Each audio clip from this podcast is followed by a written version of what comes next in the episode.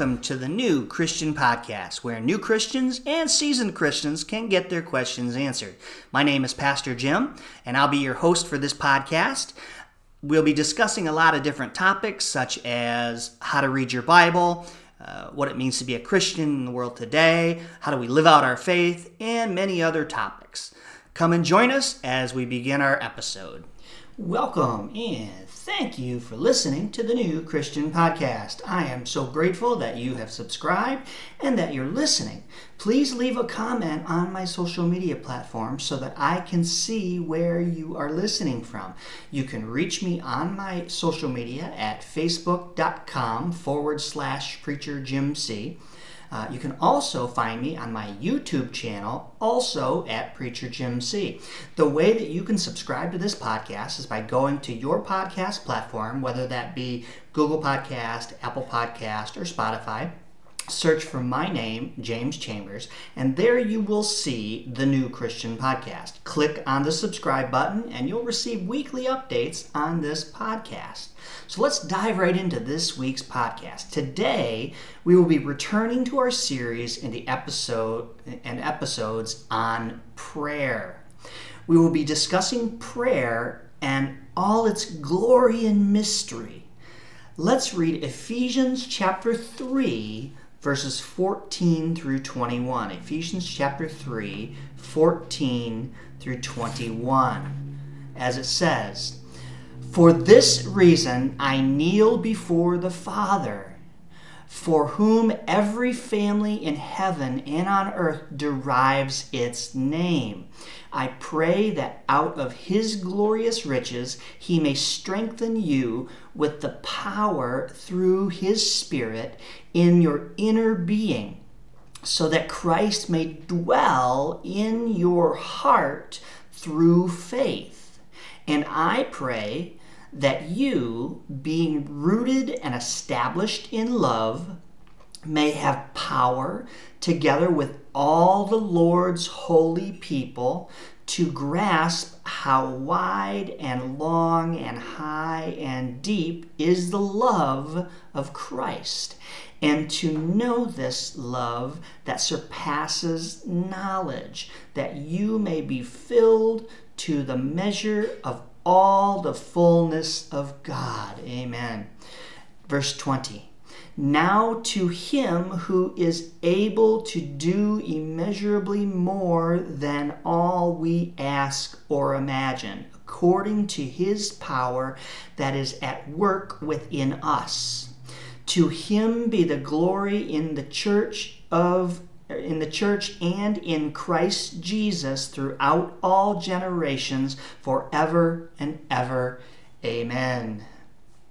Paul here is addressing uh, the family of God, including all who have believed in him in the past, all who believe in the present, and all who will believe in the future.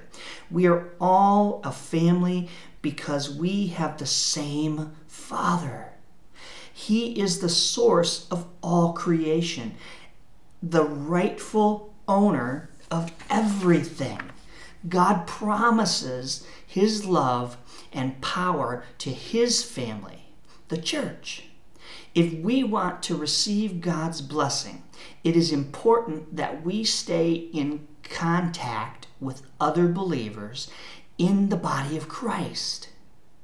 We can't do this Christian walk alone. Those who isolate themselves from God's family and try to go it alone cut themselves off from God's power. God's love is total, says Paul. It reaches every corner of our experience. It is wide. It covers the breadth of our own experience and it reaches out to the whole world. God's love is long, it continues the length of our lives. It is high, it rises the heights of our celebrations and our elations. His love is deep, it reaches to the depths of discouragement, despair, and even death. When you feel shut out or isolated, remember that you can never be lost to God's love. For another prayer about God's immeasurable and uh, inexhaustible love, let's look at Paul's words in Romans chapter 8, verses 38 and 39. It says this. For I am convinced that neither death nor life, neither angels nor demons, neither the present nor the future, nor any powers, neither height nor depth, nor any anything else in all creation will be able to separate us from the love of God that is in Christ Jesus our Lord the fullness of God in verse 19 is expressed only in Christ.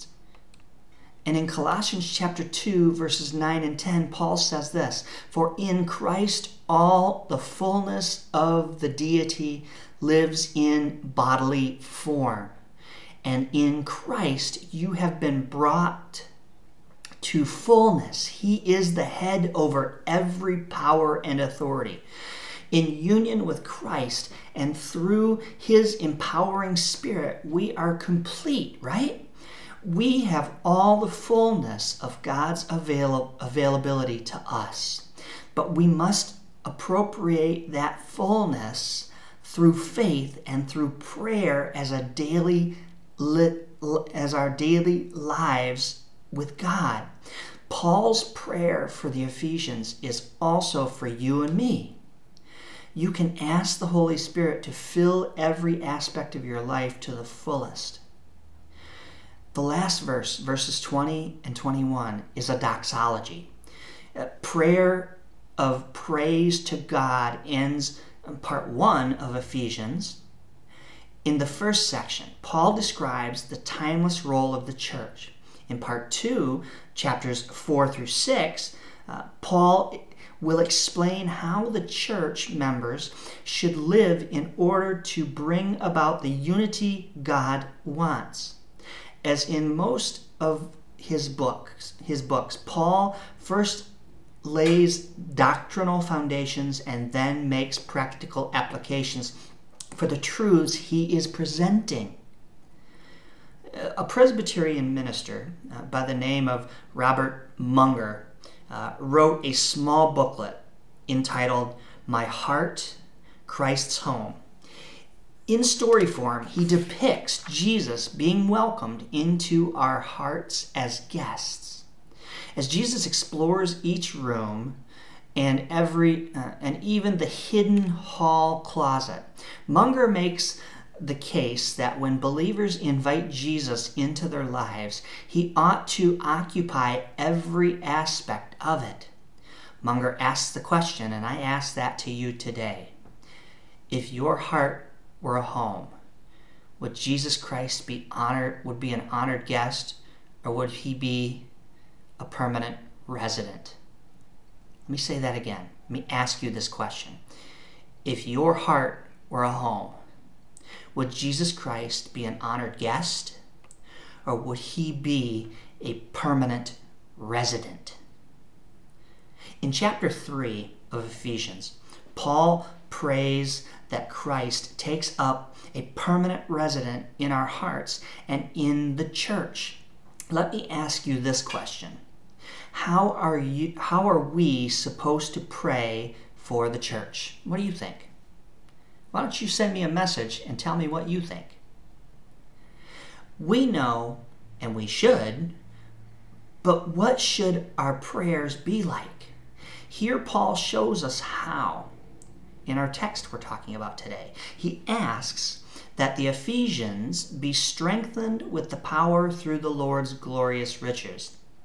He acknowledges in verse 16 that if a church is to be strong in the midst of adversity and attacks by the enemy, it can only happen by God's strength and power.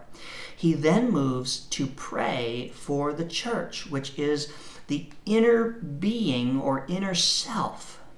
Some portions of Scripture emphasize prayer for our physical self. Here, Paul prays for something deeper. In verse 17, he prays that Christ may dwell in their in their faithfulness, in their faithful hearts. The word dwell denotes uh, the idea of abiding forever. Paul prays in verse 17 that these believers will be rooted and established in love. Using both an agricultural and an architectural term, he drives home the point. The deeper the roots and higher the tree. Right? Let me say that again so you'll understand. The deeper the roots, the higher the tree grows, right? The stronger the foundation, the more f- fortified the structure, right?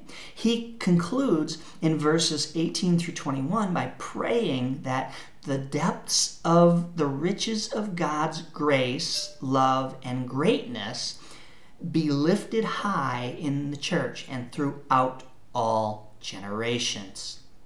So, how do we pray this? What does this look like for us? We think and we pray and we ask the Father.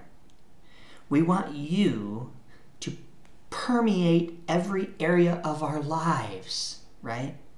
For nothing is set apart from God. Consecrate our work, our home, our leisure, and our relationships with God. Teach us to worship God in all we do. Let me go back and ask you those two questions that I want you to ponder. Uh, most, and I want you to contact me. Send me a message on my Facebook. You, you, you got my information on there. Send me a message on Facebook or send me a message on my YouTube channel about this. Here's the question If your heart were a home, would Jesus Christ be an honored guest or would he be a permanent resident? Here's the second question How are we supposed to pray for the church? There's your two questions. And as we close this week's uh, New Christian podcast, I want to uh, reiterate to you that prayer is so vitally important in a Christian's life. It's us communicating with our Creator, it's us communicating with our Savior, Jesus Christ. But then we have to listen for that still small voice of Christ calling out to us through reading His Word in the Bible and from our prayers. That's communicating with, our, with Jesus. That's communicating with our Savior, our Lord, Lord of our lives. I want to thank you so much for listening to me this week on the New Christian Podcast. I look forward to bringing you another message uh, every Saturday morning. A new one posts on uh, the New Christian Podcast. Won't you have a blessed week? I want to thank you for joining me on the New Christian Podcast today. And if you have any questions or would like help with anything, uh, feel free to contact me on my anchor.fm uh, dashboard, uh, my Facebook, and Twitter. Uh, links links are there, and you can also reach me if you uh, are on YouTube and you search Preacher Jim C. My YouTube channel will come up, and you can message me there. Uh, and I want to thank you for joining us, and have a blessed day.